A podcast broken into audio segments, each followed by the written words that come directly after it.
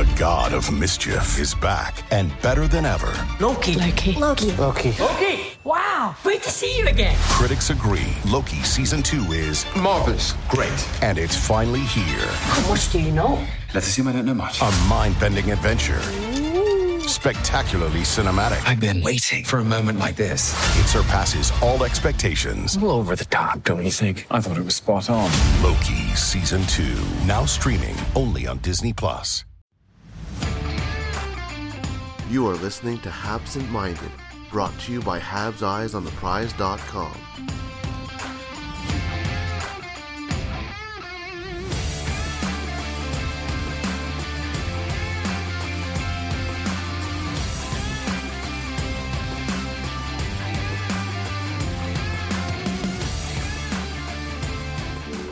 The first overall selection in the 2022 NHL Draft belongs to the Montreal Canadiens. Hello and welcome to Habsent Minded, the I'm not going to say the official podcast, but the podcast for your first overall picking Montreal Canadiens. They won when it counted, and uh, the Montreal Canadiens had the best odds entering the lottery. They still have the number one overall pick. Joining me today, my name is Jared Book. I don't think I've mentioned that. My name is Jared Book. Joining me today, Anton Rasegård, Matt Drake. Anton, we'll start with you. How are you doing? I'm doing very well. Uh, it's it's been a fun fun evening, um, and and I wasn't expecting to actually be as invested in the draft lottery as as I was, especially since we've been hearing stuff about it being, you know, kind of a low key draft and everything. But when it came down to it, when it was only three teams left and it was, you know, a commercial break, I was sitting here like biting my nails off. And Matt, how you doing? And of course, they had to go to that commercial break too, Yeah. just Always. to add a little bit of I, I knew drama it was happening. it. I, I knew it was. I knew it was going on. I, I kind of I've, felt I've, like I've been down this road before. Yeah, I was gonna say, like, I kind of felt like it wasn't like obviously New Jersey was gonna win it. It just felt like it. Yeah, obviously New Jersey's gonna have the third, first overall pick in was six drafts or something. Uh, but no, Yeah. Well, they don't If- if deserve they- it. They don't deserve it. We deserve it.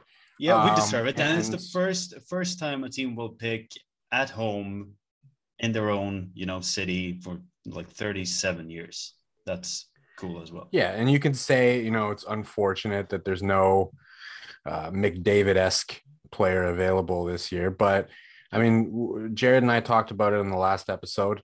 We talked about it on uh, Game Over with Andrew Berkshire.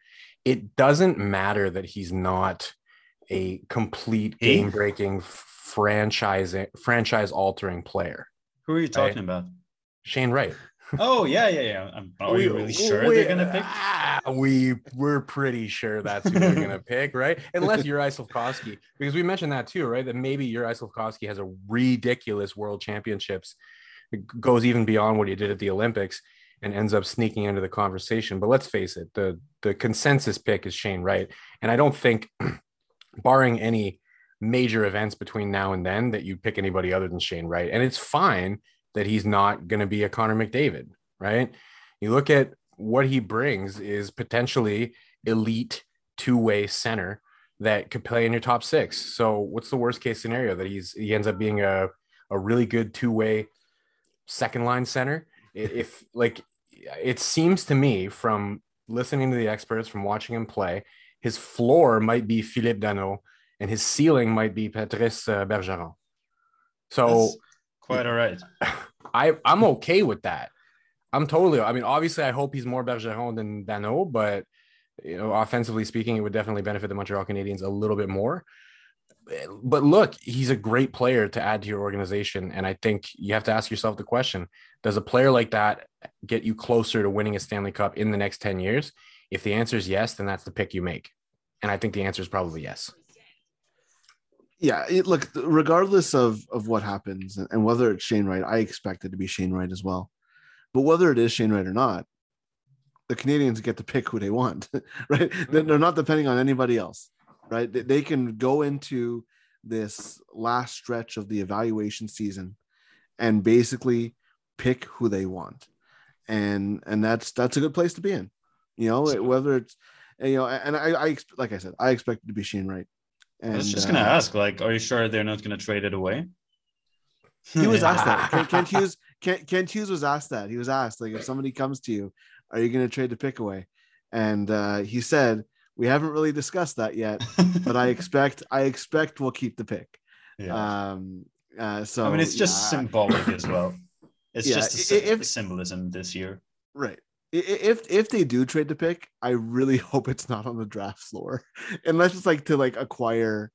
I, I was going to say it depends. Yeah, exactly. It depends on the return. I mean, if it's Right. an overwhelming return, if a team has just fallen completely head over heels with one of these players and just offers an incredible haul, a you know something like New Orleans Saints did when they selected Ricky Williams, right? When they said like just traded their whole draft for Ricky Williams. Um, something like that, then of course it's still going to be happy faces in in Centre Bell, but but you know I can't imagine Yeah. it being any other than you know Shane Wright standing there in a Canadians jersey. On Well, it's July like uh, just thinking about talking about it. I just looked it up because I want to see. I want to get it right.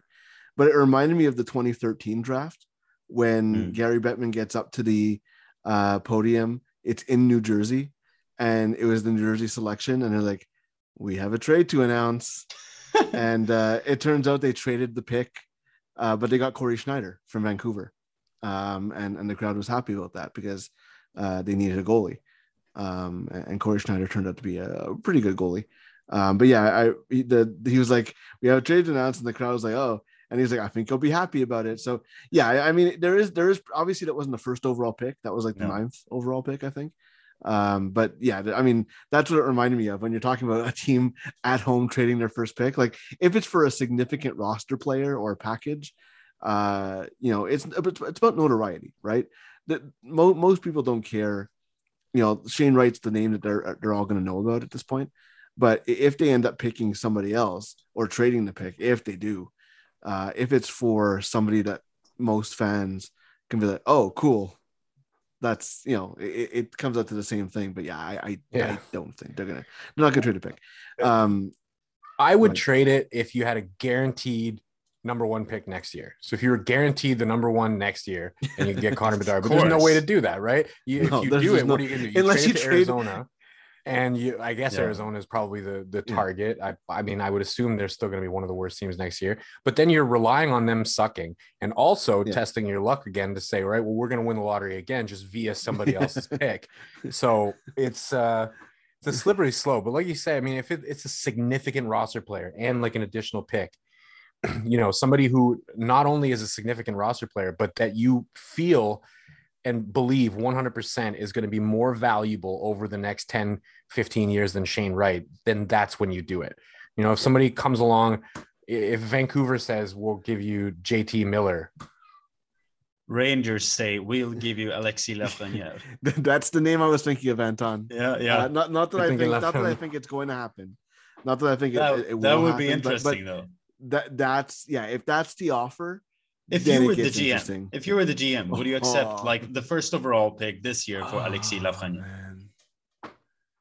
Homegrown. If kid. I was if I was the Rangers, I would probably take that because I I Yeah. don't think that Lafreniere is necessarily what they need right now. They could He's also- probably use a really good two way center to beef them up for yes. to get their cup window uh, and, and extend their cup window a little bit, right? Also, who couldn't use like a really good top six? yeah, that's Like, that's a I good mean, point. Yeah. yeah, it's it's an interesting one. Like you know, Lafren. Look, if I I know that you know we're talking about Suzuki right down the middle, but if you can have Lafreniere, Suzuki, Caulfield as a top line, uh, it's pretty pretty enticing. Yeah, but it's Um, also it's also very Toronto-esque. We're just like, well, we'll go really heavy on one line, maybe you, you know one and a half, and then we'll just like have nothing else. yeah uh, you know it's look if that's what it would take let's be honest Yeah. that's what it would take i I don't i don't think that that's on the table um i I don't think that that would be a possibility but that's something that the crowd in montreal would probably enjoy right like Yeah, that's that that's the kind of buzz like that's the kind of trade it would take right that's the kind of buzz yeah, you would want to generate that's um but that's the kind I of mean, deal that's where like- if they did it on the draft floor, they don't get booed out of the building and start a riot. right? No, If I think I think fans would start like chanting his name and like it, it would be like a oh man. I was just gonna say it would be like a Louis LeBlanc moment, but that's not Oh. exactly a good moment to remember. But, but anyway, um, th- enough of that. Uh, no, but I mean- yeah, it'd be it'd be interesting. Uh, That, that um, that's something that I would have to that that's something I would have to think about. Yeah, Let's go down. I mean, uh, it would be an interesting question though. Like, if you get a chance to talk to uh, Kent Hughes and everything, it would just be an interesting proposition. Like, because obviously it's not going to happen, but it would just Yeah. be like, I mean, if you had the chance to like get a homegrown kid who can be the face of the franchise for ten years as well, who's still young and up and coming, you know. Yeah. But uh, And I'm just the thinking, irony, the, the Like, I irony was of just gonna- as well. yeah. Go ahead, sorry. No, I was just gonna say, like, I mean, on a personal level, it's just like really special because obviously I'm gonna come back to Montreal now for the first time in like six years, and I'm gonna be there for the draft, and it's you know first overall pick in Bell Center. I mean, yeah, it's just like it's gonna be a great summer. Yeah, no, it really is, and I think that Montreal is really going to enjoy this summer. I mean, F1 is coming back as well, which is a big uh, a big event in, in Montreal. Uh, I just think it, it's one of it's going to be a a good summer. Like lot, lot, we Montreal hasn't had a good summer in a while. Um, they kind of had it somewhat with the Stanley? Cup run a year ago, um, but uh, yeah, it's, it's going to be it- it's going to be a, a fun summer in Montreal. But uh, what I was going to say is the irony is entering the draft, Alexi Lafreniere was that Connor McDavid esque, to absolutely top prospect, and now you know two years later we're like, well, the Rangers trade him. You know, it just goes to show that not uh, not everything is set in stone. Uh, and I'm not saying Alexi Lafreniere is a bust at all. Uh, I'm not even saying that the the um, the Rangers would trade Alexi Lafreniere, but that's the kind of thing it would take uh, to Yeah. even consider it uh, for, ra- for Kent Hughes. Yeah, I would rather just say that the Rangers is a black hole for talent development. If you look at Kaapo Kakko and you look at anyone other than uh, Adam Fox and Ilyas Jerkin, who were like up in their twenties when they got there, but otherwise it's just like Yeah, Yeah, Vitaly Kravtsov, uh, Elias Elias Andersson. Andersson. mm. That's not not very good, and and the uh, there's there's people yelling at me. Uh, I'm bringing down the vibe a little bit, but uh, the guy that was in charge of those Rangers teams is uh, Jeff Gorton, and, Well, and he's he wasn't the now. coach. No, he was no, he wasn't the coach. No, obviously No. not. And I think that you, there's something to be said about. We, don't know how responsible he was for for you know player development. and What happened with those players? It could be the players themselves. Like there, there's a lot of variables here. I'm not gonna. I'm not sitting here and saying it's all Jeff Gorton's fault, but there's also something to be said about learning from your mistakes as well, right? Yeah. Um. So it'll be interesting to see. Obviously, um, Kent Hughes and Martin St. Louis uh, definitely seem more uh, focused on player development and and making a good atmosphere. Geoff Molson as well has talked about mental health uh, and making it a good place for for players to develop. So, uh, yeah, it definitely um, some some interesting uh, parallels there for sure. Uh, I I just saw a tweet um, going down my timeline, and I and I, think that it's it's a good start place to start for our next uh, the next segment of our discussion here. Uh, it's by Raphael Doucette, who works for 919 Sports, um, and was the uh, original color commentator for the the Laval Rocket with Anthony Marcotte on 91.9.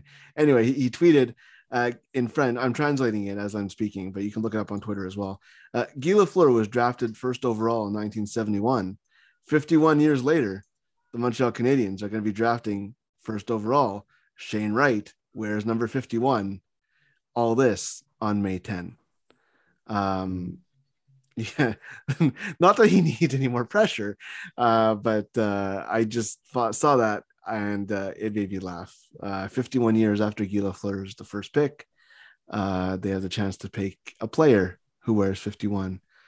Um, I'm a numbers guy. Uh, I don't think it means anything, but it's it is a, a nice coincidence. Well, while while we're on the subject, I, I got to plug my boy as well because we have a guy who wears number ten. Uh, his name is uh, Joshua Roy, and he just scored tonight. What his was it his tenth? Yes, it was his tenth point of the playoffs in four games. Let's just say he's he's doing pretty well. yeah, it's uh look, the the thing for the Montreal Canadiens, it doesn't really matter who they pick at number one.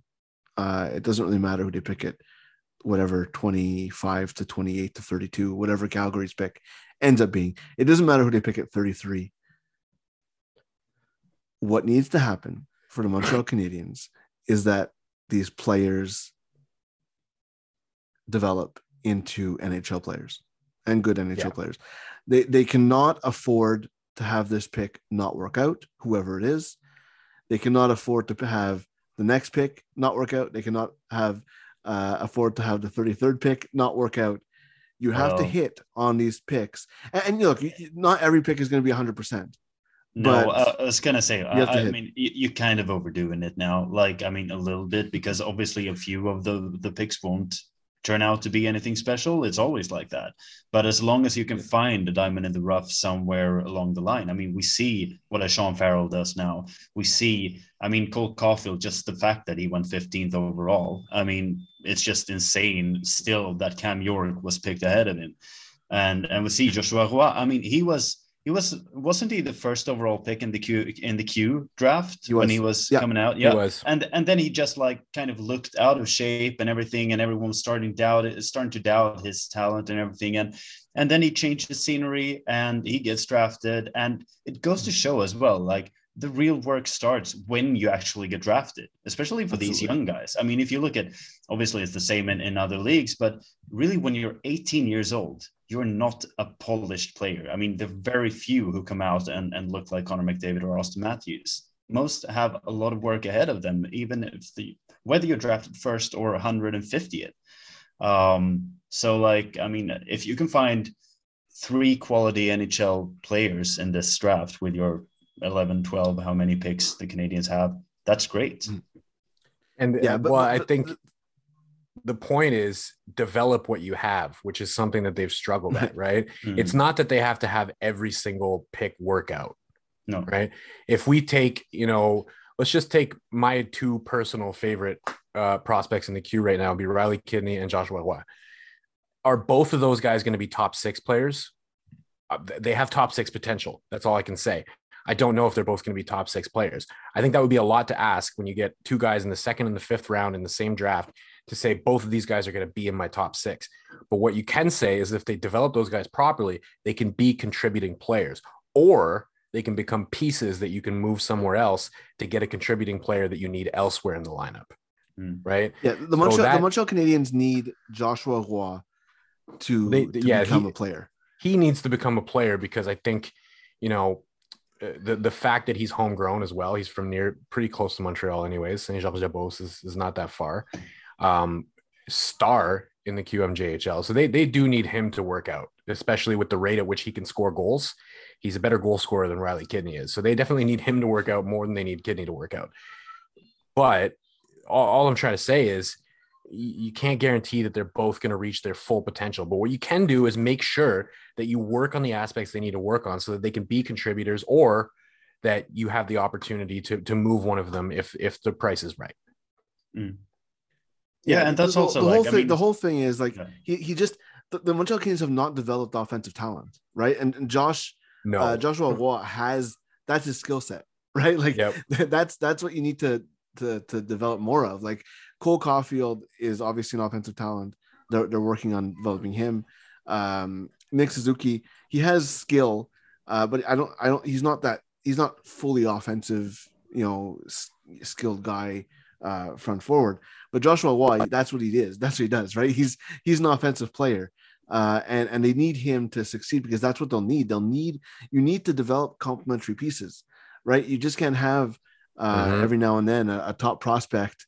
You, you can't afford to just have your can't miss prospects that that, that don't miss, right? You, you eventually need something else. And that's why the Canadians are in the position they're in, right? Because they're not getting they weren't getting that development.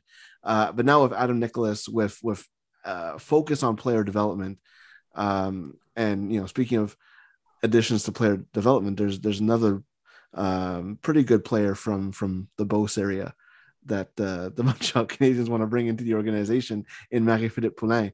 Uh, so um, th- there's uh, I, I actually did a, a road trip to to Beauce, Saint Georges de Beauce, uh, to watch her. Uh, the the Canadian played a couple of home games there. Um, so we did the road trip to, to see her there. So yeah, I mean, it- it's definitely, um, definitely some, you know, some, some connection there obviously, but yeah, the, the Canadians need to hit on more than just their can't miss prospects. That Yes. It's just it's happened too often where players that were good, good prospects, uh, Alex Galchenyuk, Jesperi Kotkaniemi, they were they were NHL players who had success at 18 years old. They weren't like Hmm. we're not talking about players who never made it. They had success at 18 years old, but they didn't do anything to foster that. It's like when you you know when, when you see when you watch Survivor those those uh, survival shows, and they have they start that fire right, and the fire burns right away, and you need to nurse it to make sure that when you have that spark, it it, it grows into a big fire and doesn't just flame out after 30 seconds, right? Like it- it's it's about nurturing your talent, and we we saw that almost with Cole Caulfield, right? Like Cole Caulfield had a great first pro season part of it, great playoff, right? He was showing that superstar potential, and then he scores one goal in 30 something games. Yeah. And you're like, what's going on And- here? Like, you know, That's a good point to circle back onto Shane Wright, who everybody expects in the draft, then, right? Mhm. That you have to make sure that you're working on developing the aspects that he needs to work on because let's face it, he is expected to, to jump into the lineup. I think you guys would both agree that if they pick him, you're expecting to see him on the Montreal Canadiens next year, right?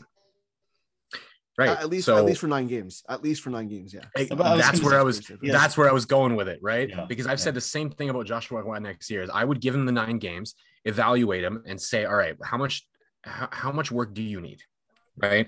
And if the answer is more than we can provide you here in Montreal because we need you to be active and we need you to be playing, then he goes back. He goes back to junior, and I would say the exact same thing when it comes to Shane Wright because he lost an entire year of his development due to the COVID pandemic Yeah. Right? He, so a lot of people are looking at this one season. And by the way, he had 94 points. It's not like he, you know, disappeared all season and you know scored five goals and then did nothing. He had a great season. He was He's eighth not- in OHL scoring. It's Yeah, he's not like Ratu. yeah, he was year. not invisible. Like the people who outscored him were guys like Luke Evangelista, right? Who were Yeah. already NHL prospects. And they were getting work last year. More work than he got. He played zero games. Mm. So if you bring him into camp and you give him the nine games, and then after nine games, um, particularly if the Habs record is like three and six or something, why keep him there if you think he needs more work than than you can actually afford the time to give him? Right? Let him go back.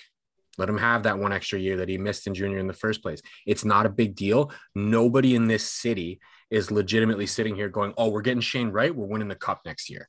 Nobody thinks that. Nobody There, expects that. there's always one. I, I'd, be- I'd, be, I'd be careful one. saying nobody. Yeah. Well, Be careful saying There's no no one with you know their sanity intact to actually believe it.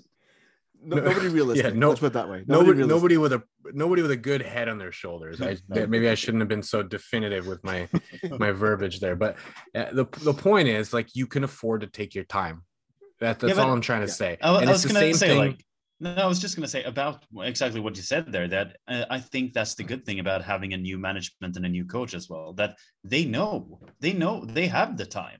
They know that you know it's not gonna be for next season. This is gonna be a progress. We have the first Mm. overall pick now with the new management, a new director of hockey operations, with a new head coach who probably will sign you know full to you know more than an interim tag and then you know you go from there this is not the same management and the same coaching staff that actually went to the stanley cup finals so they don't have that press on uh, like you know that pressure on them For sure. Yeah. which is great yeah, Yeah, that, that's the big thing is like, and, and I think that you can make the decision, especially on Roy, before even the nine games, right? Like they'll know, you know, there's going to be rookie camp, there's going to be development camp, there's going to be uh, preseason games. I, I expect for sure uh, Ra, Roy and and Wright, maybe even Kidney to get into a preseason game. Uh, but the thing is, you'll know right away, right? Like if if Joshua Roy is is not showing in preseason what he showed, say in in rookie camp last year, uh, then then you Mm. know, okay, we don't we don't need to keep him around because there's going to be roster limits too, right? Like you just can't keep as many guys you want, knowing that you're going to send them down after nine games. So uh, I, I think that you there's there's different steps that. I don't disagree with what you're saying. Like I I think that you could they can use that to their advantage, especially if there's injuries and things like that. Uh, but at the same time, I, think that you can make that evaluation early on, as opposed to being like, well, he's here, we'll see what we can do. And I think that that's what happened with Jesperi Kotkaniemi is that you know, it was basically remember he, he came in. Nick Suzuki came in the same, the same, uh, the same summer, right? They, they both came in together basically, uh, and and nobody really talked about Nick, Nick Suzuki making the team. And he, what happened? He got sent back. He got time to develop. He went to to, to Guelph um, that that summer, right? He got traded um, from Yeah, Owen the Sound to or Guelph something. Yeah.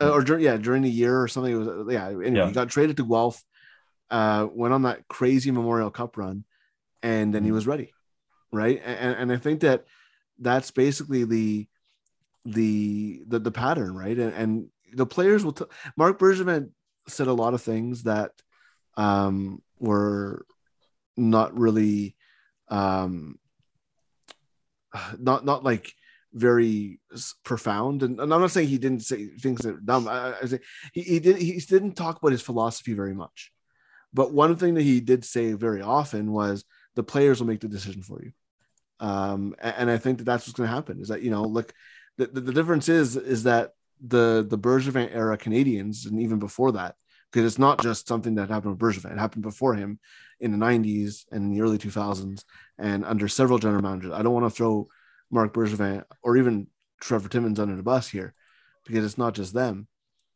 But what they did is they never they didn't help the players take the next Mhm. step. They they and I think that's the big thing that needs to happen is that you know yes Anton was right. I was being I was being overzealous saying that they need to hit on the Calgary pick. They need to hit on 33rd. But what they need to do is they need to hit on some of these guys. And Yep. and yes, they have a lot of prospects, right? They they don't need you know, look, they have Guhle, Norlinder, Harris, Romanov, uh, Barron. They don't need all of those guys to end up being top pairing defensemen, but they need some of them too, right? You Yeah. don't need Watt and Kidney and uh, Tuch and Mysak and uh, Ylönen and you know Wright, uh, you know But- Wright's okay. I'm not, good, but you don't need all those guys to hit, but you need some of them to, right? And, yeah, and but- yeah, the but thing th- is that's that- where yeah, th- th- that's where I actually want to be a little apologetic for for Marc Bergevin and Trevor Timmins for because of the fact that they stockpiled so many picks in the last few years. So now we're seeing, you know, the effects of that, you know, uh, because that's what like people talk about all the time in analytics uh, when it comes to like no one is good at drafting. I mean, it's impossible to be great at drafting. No one is has eyes that's you know far and above better than anyone else has. People talk about like in the NFL, for example, the New Orleans Saints drafted uh, had a fantastic draft in 2017. But in 2018, they like you know traded basically everything for Marcus Davenport, who like developed in like three years or something. So it's like it's a crapshoot. But the more picks you have, the bigger chance that a few of them pans out, obviously, and that's what we're seeing now. For example, I mean Patrick's new darling, Frederik Dichow, who was someone who I had like in 41st place when we did the top 25. He was only ahead of no, I had him in 40th place. So I had Mark Petzetta and and Arvid Henriksen behind it, and that was all. And this season he's been stellar in Hockey Allsvenskan in Sweden. Like these are young guys, and like you have a few years to develop them. And like if a fifth round pick all of a sudden hits, then jackpot. Whether it's Joshua Roy or Cayden Primeau or Jake Evans or whoever. You're laughing at that point.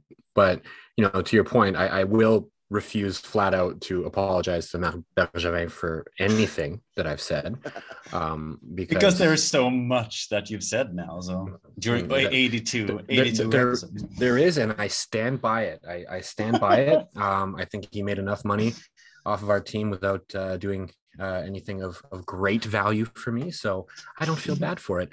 But what, what I will say he's still is in the you- playoffs. He's he's working for a playoff team right now, literally as he's, we talk. He's he he is working for a playoff team, and um, you know uh, how how how much of an effect did he have on on that playoff team? Uh, I think we're gonna go ahead and say it was a little bit limited. Uh, that's that's that's the road I'm gonna go down. But anyways, enough about him. He's gone. He's an afterthought in Montreal at this point. You do bring up an interesting point that hitting on some of those fifth round picks and stuff, it it boosts you up when you have uh, some other players that are more sure things. And listen, I don't want to call Shane Wright a sure thing, but Again, he missed an entire year of his development. This don't forget, this is a kid who got exceptional player status. And I'm going to read the list of players who have gotten exceptional player status. Right, John Tavares hit. Right, Aaron Ekblad hit. Uh, maybe not as much as Tavares, but hit. Connor McDavid miss.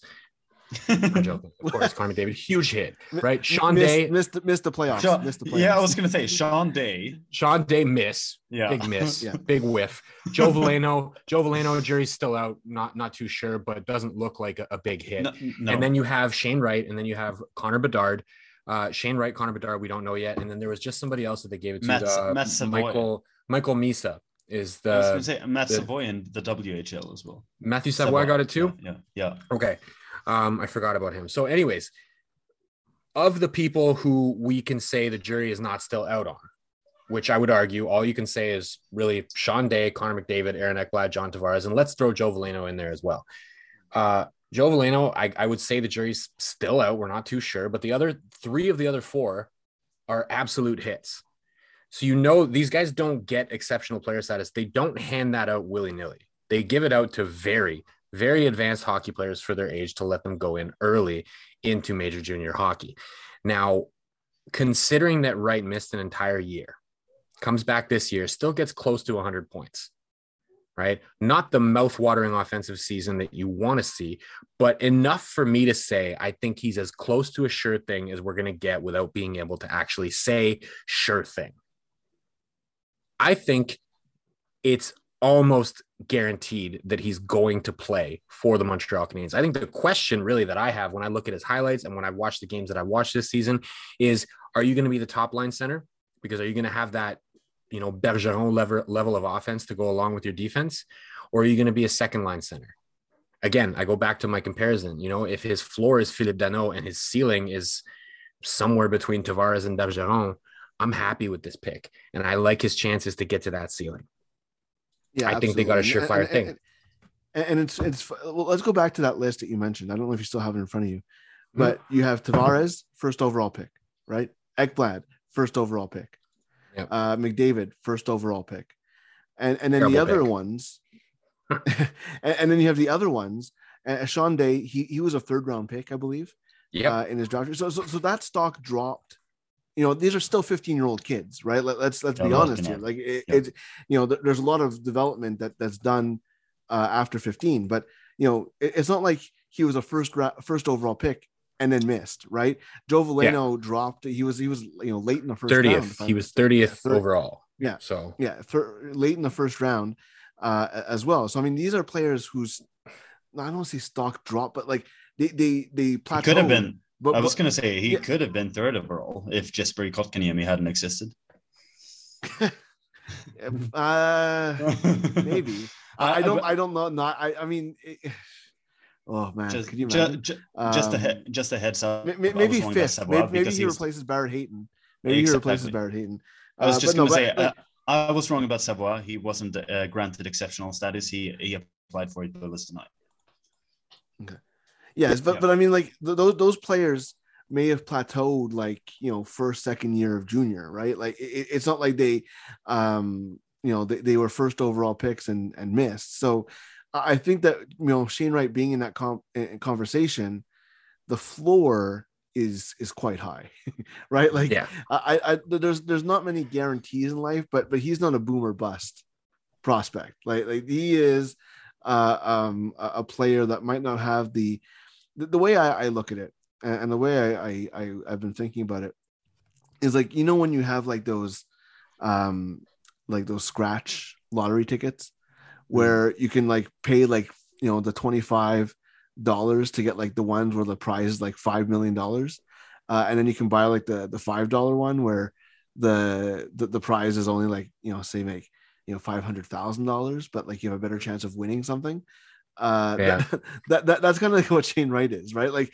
he doesn't have the high end potential of like the McDavid or or the Bedard even you know that kind of thing but but you're still there's something to be said about a useful player here. Like there's something to be said like if we talked about this um you know on on the pre-draft lottery uh podcast me and Matt. If you were guaranteed Patrice Bergeron you would be very happy if you took that first overall if you were guaranteed Philip Danault, even you you'd probably be okay with that. Maybe le- less Overall, I- okay than I would be with Bergeron. Look, let's be honest. when I mean okay, as much I- as I love, as much as I love Phil the Thrill. What I what I mean to say is that if that's the floor, you're okay with that. Obviously, if, if Philip Danault is, is your first overall pick, you're you're expecting there's people behind him that are better, right? Like it's Yeah. I, I'm just saying if that's the result, it's not so bad. Like if you get a guy who can play top six minutes on a team that goes far in the playoffs, um, and doesn't need to necessarily put up points and, and things that like you, you'll be happy with that. And and I think that Shane Wright is is has the potential to be a very very very good NHL player. I think he's going to be.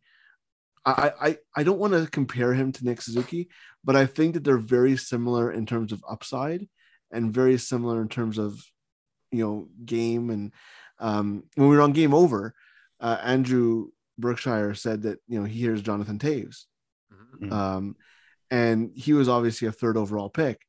But if you ask the two teams that passed on him if they'd be happy with taking Jonathan Toews first overall, pretty sure they say yes. No, Yeah. they, So- they would still a, want Where's Eric my time Johnson. machine? They would still want Erik Johnson first of all. Well, like, Right. Look, the comparables for Wright are mouthwatering, man. I hear, I've heard Toews, obviously, but the other ones that you hear pretty often are Tavares and Bergeron. If he's some kind of combination of those three players, Jesus Christ, ça sent la coupe. Like, Yeah. yeah, like like if you like look Nick Suzuki gets the Patrice Bergeron comparisons a lot too, right? Like so if you have like say and I joked about this with Matt. Um, I don't know if I mentioned this or not, but I've I've joked about it a lot. So excuse me if you've heard this before from me. But as long as one of Suzuki and Wright is Bergeron and one of them is Krejci, you can win a cup with that, Yeah. right? Like, Yeah. you, Yeah. like you know, like, and I said Especially on when you a couple already have ago. the Pastrnak next to them. So right, right, yeah, they, they kind of have a Marchand. Uh, Yeah. You know, Gallagher's a little older; he might not be there when no. when they're competitive. But And like, um, Kawhi, I'm telling you, he's going to come up. I, I believe he's got top six potential. He's going to play on a wing on probably the second line. I don't know if he'd be on the top line or not, but like, look, you got weapons that you can put around those centers. If you got, Yeah. let, let's say he turns into basically a, you know, right turns into another Suzuki. Hmm. You got two Nick Suzuki's. I'll take that. I, I'll, if I got Suzuki, Suzuki is my top two centers. I'm, I'm pretty happy. I'm liking that. Uh, no, e- exactly. Can I just like I was just gonna say as well, like I mean, obviously we don't know we don't know anything about any of these players and how they their careers will turn out. They're just 17, 18 year olds. But Yeah. what you're doing right now is you're playing the probability game, right? So what you can either do is that you pick someone who maybe has an 85, 90% chance of becoming a top six centerman in, in the NHL, which we all know is very, very valuable or you can pick someone like a Logan Cooley or a David Jiricek or or a Simon Nemec, who like they have maybe the possibility of turning out to be a better player in the end than Shane Wright.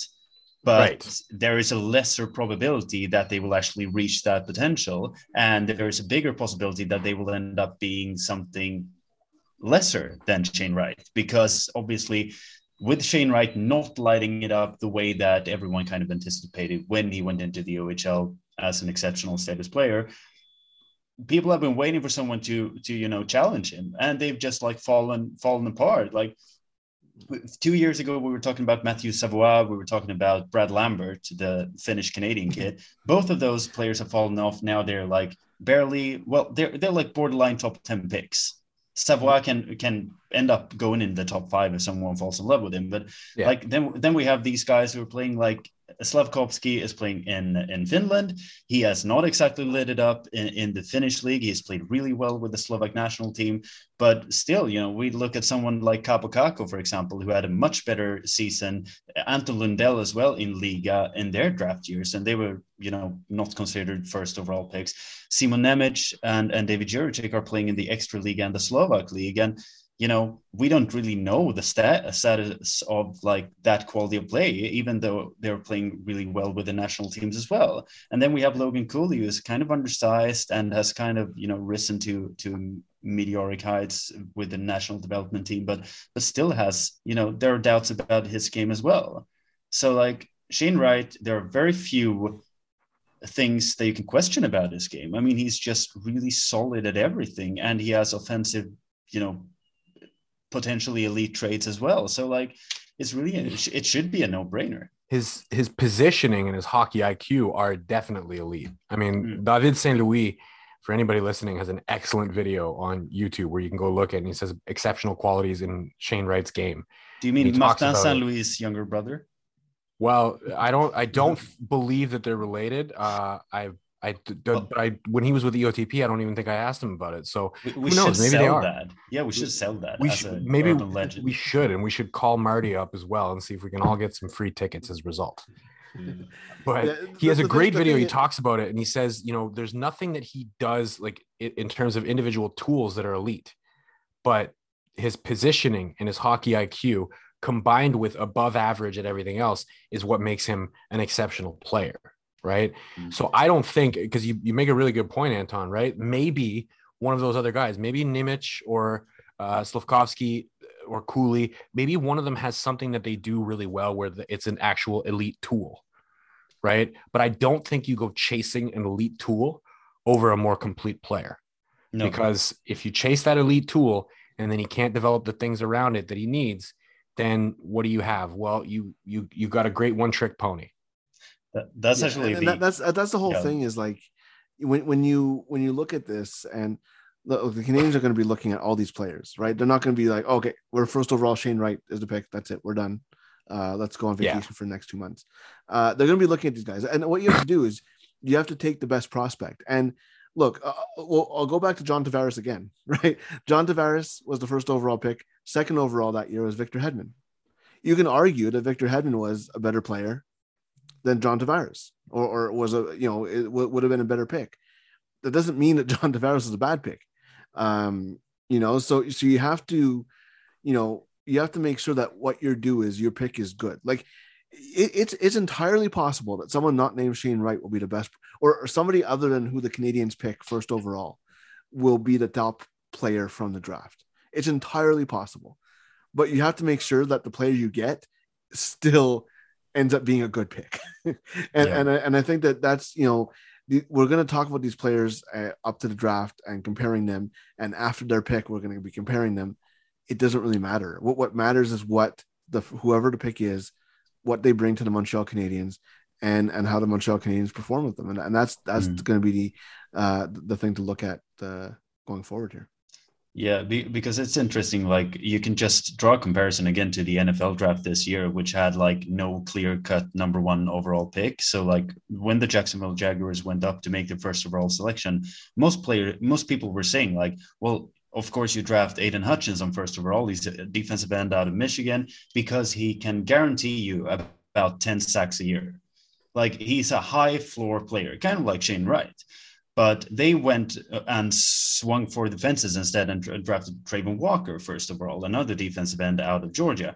And they did that because they believe that they can develop him into something that can maybe, maybe be something even better than what Aidan Hutchinson is right now.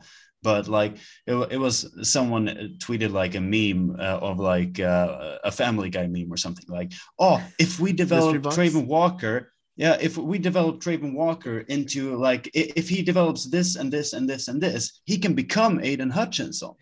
So like instead of taking what is already really good, solid overall, and has performed and has shown you something, like you can draft, for example, Juraj Slafkovsky with the hope that he turns into an Alex Ovechkin, but there may be just a five percent chance of that, but it could happen.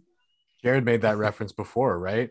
It's Yeah, uh, I- you know, I- I do you that. want do you want the boat or do you want the mystery box? Well, the mystery box could be anything. It could even Yeah. be a boat. Yeah, yeah, Yeah, I, I I use I use that that clip a lot. yeah. uh, especially when it comes to prospects because it's so true like you know like, and it's it's that way with draft picks too right like you talk about like um you know when you especially when you're down farther in the draft Mhm. um and you're like oh we'll trade the pick for somebody else and it's like oh but we don't want to trade our picks because the pick can be anything it could even be the player we're trading the pick for um you know like like like like let's say calgary let's say the carolina pick right the, the pick that they got for um for for Christian for Jesperi Kotkaniemi than they traded for Christian Dvorak. People are like, oh, you, you can't trade a first over a first round pick for Christian Dvorak. It was a horrible trade. The first round pick could be anything. It could even be a guy who ends up middle six center. Yeah. That's what Christian Dvorak is. Like Yeah. you know, it, it's it, it's just like you know, like it's just yeah. The, people like to dream, and and hockey executives and football executives they like to dream, right? They're like, oh, if if this can become like they they like to. I could find Patrice Bergeron, uh, Mrs. Patrice Bergeron's, you know, replacement in the second round again. I could find Shea Weber in the second round again, but it never Right. happens. Yeah. No, I mean, exactly. It- but th- that's the thing, right? Is you still have those second and those third round picks. Mm. And I keep saying this, and I've had a few people tell me I'm an idiot for saying this, but I believe it. Trade that them. coronavirus pandemic shutdown, Yeah. it cost an entire year. So we saw some weird stuff in last year's draft, like Joshua Roy, right? Obviously, he had a lackluster draft year in general, but he also got his year cut short. So he didn't get to spend a whole lot of time in Sherbrooke, right? Because that got cut short, develop like the evaluation of players was not great for last year's draft. So you got some players who slid further down than they probably should have. You had some other players that jumped up because they had, you know, a, a short period of time where they did really well, and maybe they shouldn't have jumped up. I think you're going Like- to see similar things this year because the OHL had an entire year shut down. Right? Mm. I don't think we know enough about Shane Wright, for example, because he had a full year of not playing, and now he's just back. Did pretty well, but not as well as people expected. I think you're going to see some of the same things. There are some guys like when I look at the rankings right now for the draft, there are some guys that I think are ranked criminally low, criminally low. Don't say it, them out loud. I, well, I don't think any GMs are listening to this, but like Dumais on the Halifax Mooseheads, man, what the hell is the NHL Central Scouting doing putting that kid at like 73rd among North American skaters? He had 106 points. What do you know? I don't know if you saw the quote that he said in La Presse, um, but he's like, I I don't really care what NHL, NHL Central Scouting has to say because if they were any good at their jobs, they'd be working for NHL teams. They wouldn't be working for NHL Central Scouting. he literally said that like a couple days before the final rankings came out. Um, but yeah, I, I I agree. Like, like the like we're looking at Shane Wright like a prescript a, a prospective first overall pick in his draft year, but really when it comes to his experience, he's in the draft minus one year. The Yep. only thing that's draft year about him is his age. Everything else about him is one year behind. and when I you look that- at um sorry i didn't want to cut you off but then take into account the um the world juniors right? Played two games Mhm. and a lot of people were on like especially habs fans were on twitter going whoa what the hell? This is the guy we're going to get after this brutal season because you had two games with a bunch of players that you never played with after not playing the entire year the year before that and you had one point in those two games and people are freaking out about it. It's like what did you expect? You know? Maybe he blew the doors off and uh, w- would that have made you that much happier i mean let's face it there's been players before that have blown the doors off in that tournament that don't pan out at the next level there have been players that didn't do well in that tournament that ended up doing very well at the next level right Yeah, It's Nick, not- Nick Suzuki. Nick Suzuki in his draft Nick Suzuki. one year, um, or even yeah, dra- it, it basically his his last year of eligibility. Uh, Hmm. didn't he was a third line, fourth line player? But Ryan okay, Poehling was the MVP. yeah, right. e- e- exactly. Exactly. Like there you you go judge it. Let like look look. Let, let's be honest here. Let's be honest here. The the World Juniors, the Olympics, the World Championships. These are in some cases, uh, and especially for your run of the mill fans, the only chance they get to see these players. Yeah. Let- That's just the reality, right? So when Juraj Slafkovsky scores, uh, what was it, eight goals in the Olympics? Was it was it that many? Um, but however many he scored, he led the Olympics in scoring. They they saw look. that. People look and they saw it, and that's what they're gonna remember. And same thing with the World Juniors. Same thing with the World Championships that are coming up. Um, but you know, keep an eye on the OHL playoffs. Keep an eye on the Memorial Cup. Oh, speaking of You OHL it- playoffs, just just so everybody's aware, take a wild guess who has two assists uh, tonight on three goals for his team. I'm, I'm guessing Shane Wright. Uh, you would be correct, my friend. You would be correct. uh, yeah, and, and let's not let's remember, like right after the draft is going to be the, the World Juniors again. I don't Mm. know if Montreal is going to let their pick go. I, I'm I- we keep saying that it's Shane Wright. It's probably 95% chance it's going to be Shane Wright. I, I don't know if they'll let him go there, but he'll be in a much better position to perform there than he would. Uh, Slafkovsky, by the way, I just I don't know seven why it took me so long to pull it up. Seven goals in Mm. seven games. So that's Yeah, impressive. A one No, goal I- per I- game at the Olympics. yeah, I- I but was guess gonna- what? I'm, Yeah. I'm just going to go ahead and say it. You were not playing against real Olympic teams. You were playing against Olympic D teams for most countries, especially Canada. He- he's gonna David have more Desharnais was on the team. David Desharnais does not sniff Team Canada in You're just at- salty because Sweden beat highest you. point of his career. I am salty because Sweden beat us, and that's something that you know I have to live with. But this is how I live with it: is that I let you know that it was the D He'll- team he'll be that you facing- beat. So you didn't beat the A team because the last time you played the A team, you guys got shut out in the gold medal. Yeah, yeah, yeah. I, I was, I was, I was just gonna add about Slafkovsky because I was also looking him up. Like he had seven goals in seven games in the Olympic Games. He also had five goals in the whole season with the TPS team in in Liiga. You, So, like, Yeah, he'll, he'll be facing better better competition in the World Championships than he will at the Olympics. Uh, he'll be facing Yeah. more NHLers, Yes. that's for sure. definitely. Um, so it, it look, everything is going to be a tool to evaluate these players. Uh, I'm not saying Slafkovsky is a bad player, um, but I look, people are going to be telling, like I've seen draft experts say, don't let anyone convince you that Shane Wright's not the best player in this draft, and I tend to agree with them. Don't overthink it. Shane Wright's the best player in this draft. we know, we know Um, that Kent Hughes has that little yellow post-it note now saying Shane Wright, no matter what. I love the I love draft day Yeah. references. I love it. I love it. So uh man, yeah. Um uh uh that that's uh, look i know that that movie is not very realistic but uh it's a great movie but uh, it's a great movie um yeah th- i think that's a good place to end it actually. Let's end All right, it P. Chadwick Boseman. um yes absolutely. Uh absolutely. Um yeah i mean he, what, what a what he, he played so many icons. Um sorry it's a little tangent there. Uh he played jackie robinson Yeah. uh, obviously black panther. Uh he draft day like so many great roles and and important roles. Um yes definitely um rest in peace. Um but but i think that that's a, good place to, to end it. Uh we'll talk plenty more about shane wright about the first overall pick about what to expect. Uh just because the um the canadiens are picking first overall doesn't mean we'll stop looking at prospects. We'll have draft profiles for you. We already have the top five pretty much covered uh, at eyes on the prize. Th- thank you for listening. Uh anton matt thank you for joining me and uh, like I said, keep it on eyes on the prize. We'll have plenty more about this draft. It does not end at Shane Wright. The Canadiens have two other picks in the top 33. Uh, they have two more in the top 65.